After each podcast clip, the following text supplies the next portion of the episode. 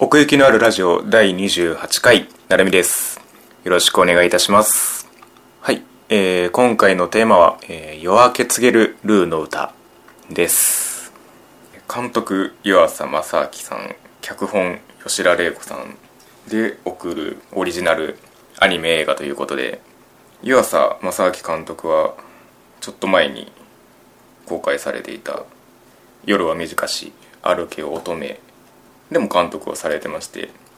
で このラジオでもその「夜は短し歩け乙女」の話はしたんですけれども原作に寄せすぎたがために監督の話をほとんどしてないって。名前すら出してなかったですから。ねそうだからその絵的なことについて触れてないっていうことは言ってたんですけども。なんでねこのこの作品を見て監督についてはね言う必要があるなとまあこれを撮ってるんですけども。えでも実際難しいなと思って。というのもそのもちろんその予告編を見てたんでこれをやるのは知ってたんですよ。その夜は短し歩き乙女を見る前から。で予告を見た時に率直に言ってこれどうなんだろうこれっていう印象を受けたんですね。でかつそのまあ夜は短しに対してもまあ僕はその賛賛否のある感想を抱いたので余計にこう 不安を抱いたまま見に行ったんですよ。このルーの歌をね。で結論から言うとめちゃくちゃ良かったです。ラストで自然に泣きましたね。うん。だからあのー、そういうマイナスから入って見に行ってそれがこうプラスに転じるような作品だったってことはこう最初に言っておこうと思うんですけども。ただねこれももう公開終わっていくところなのかな。この映画のね感想をまあ喋る時にいつも思うことではあるんですけど。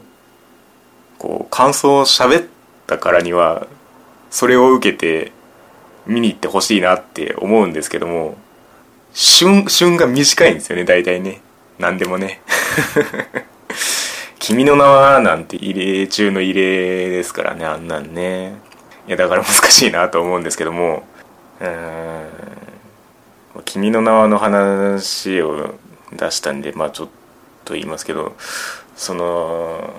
よくそのポストジブリみたいな話が最近あるじゃないですか、まあ、今回のそのまあ新海誠さんしかりまあそれまでだったら細田守さんとか。こうこれまで積み上げてきたものが例えば絵だったり脚本だったりでこう化学反応が起きて普遍性を獲得するというか広く刺さる作品が生まれてこうその監督の名前も知れ渡るみたいな瞬間があったわけなんですけどもこれもそのポテンシャルは秘めてるっていうふうに感じましたね。ただこれのミソは僕がその予告編を見てそのどうなのかなって思ったのと根っこは同じなんですけどパッと見のキャッチーさ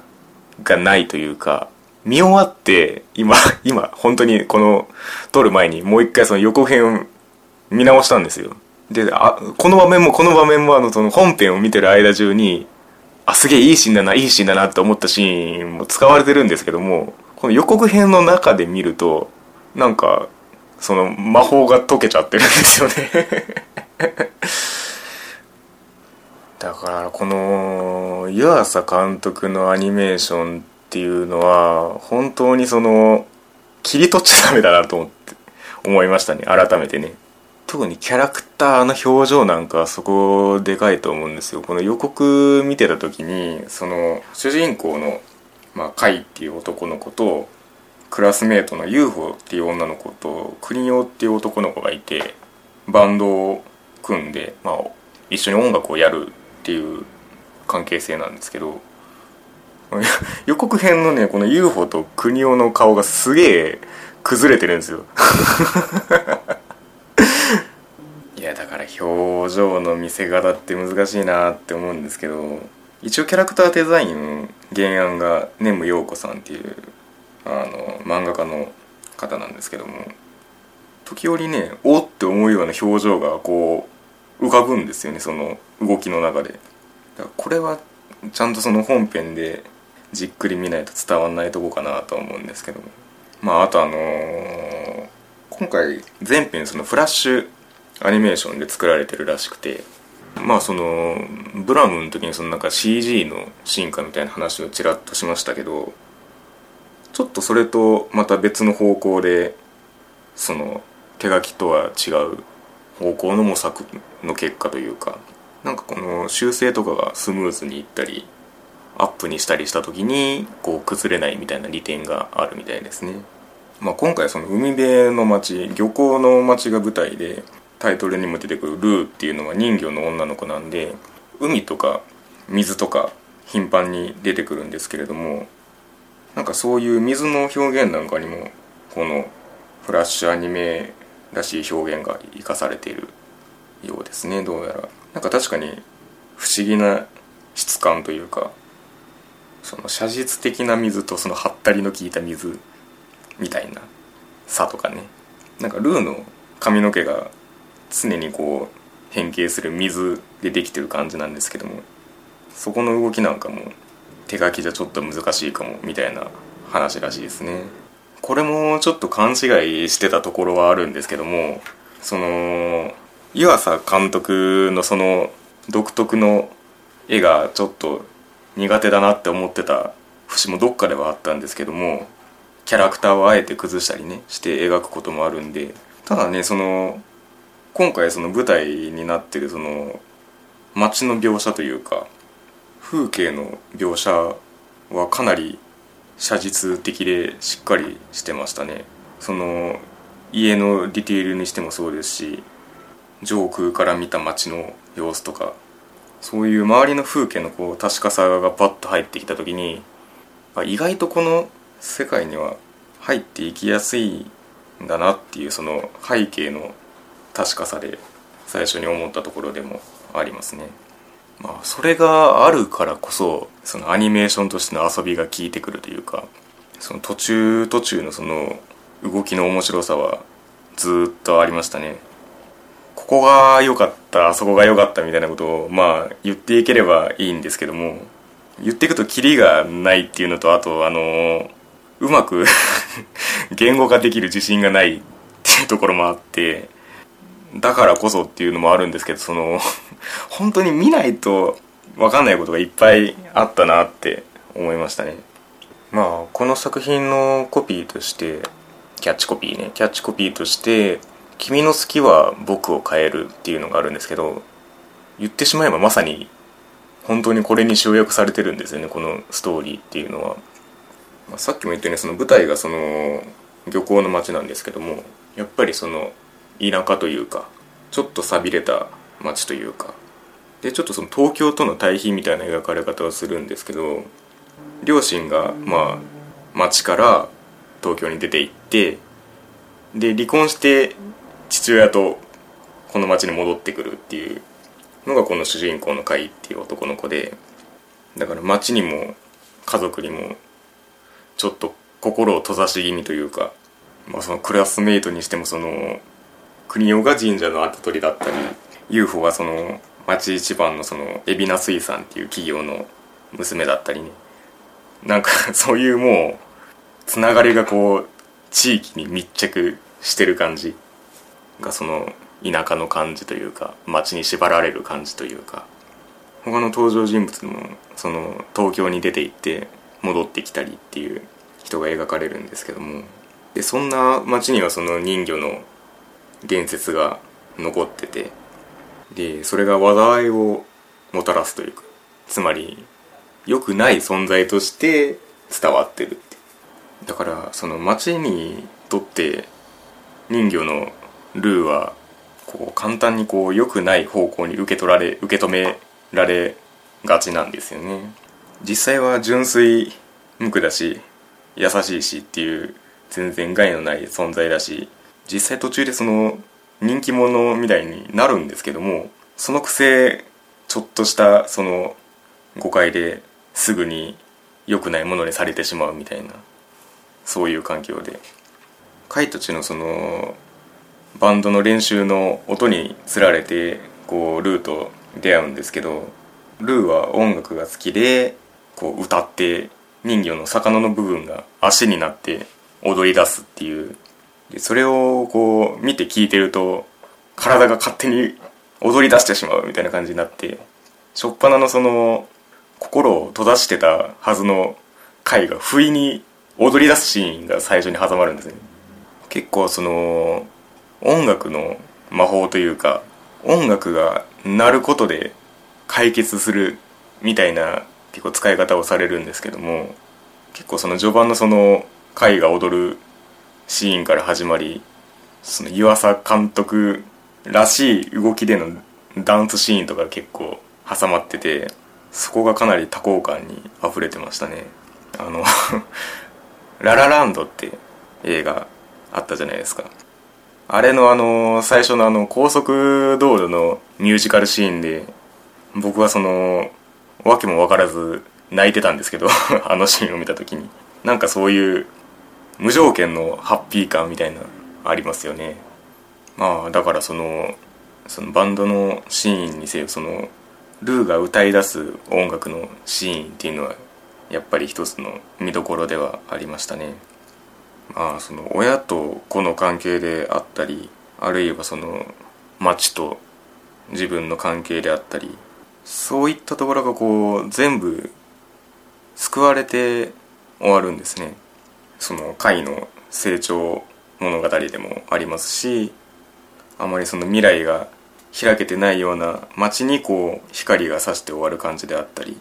回はそのルーに出会うことで本当にこうガラッとこう性格が変わるというか前向きになるというかだからこそこう中盤またもう一回こう塞ぎ込んでしまう瞬間があるんですけどだからずっとこのルーは希望の象徴だしあるいはそのカイのおじいちゃんであったりとか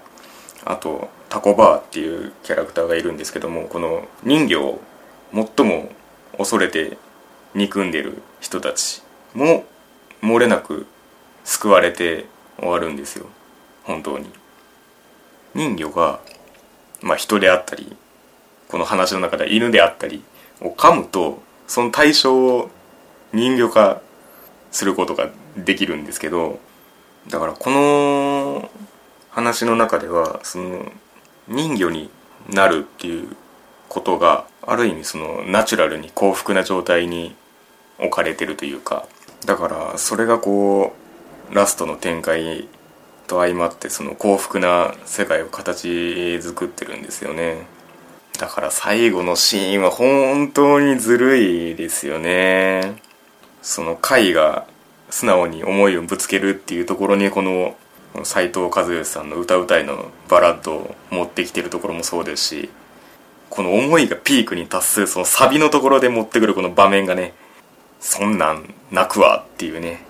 会のおじいさんがねやってくれるんですけども。まあだからこれはもうハッピーエンドにしかなりようがないというかそこがねだから逆にその予告編だけを見ちゃった時にそこが多分引っかかる人もいるんじゃないかなと思う点でもあるんですけどこのマスコット的なこのルーと出会ってそのベクトルがハッピーエンドに向かってるっていうところが感じられた時にどうしてもそのなんかそのよくあるストーリーだなって多分感じてしまうと思うんですよ。単純にそこだけ切り取るとね。でもそれだけじゃないよって。この作品として描く意味があったなって思いましたね。本当にねあのどうやったらこの魅力が伝わるんだろうってあるいはその僕自身も感じたその予告編の印象を覆せるんだろうってこう見た帰り道ずっと考えてたんですけどもなんか言えば言うだけ野暮になっていく気がして。本当に見て実際に見てもらうしかないなっていうところも本当にあって。まあなんでねあんまりうまくまとめられてないような気もするんですけども見てよかったよっていう思ってる人がね ここにいるよっていうことだけでもまあまあ言っとこうかなと思いますよ。完全に余談なんですけど僕このルーの歌を見るためにプラス通常の価格にプラスして2000円かかってるんですよ。すげえしょうもない理由で。全然別件なんですけどね。それでもあの本当に見に行ってよかったなって思えたってい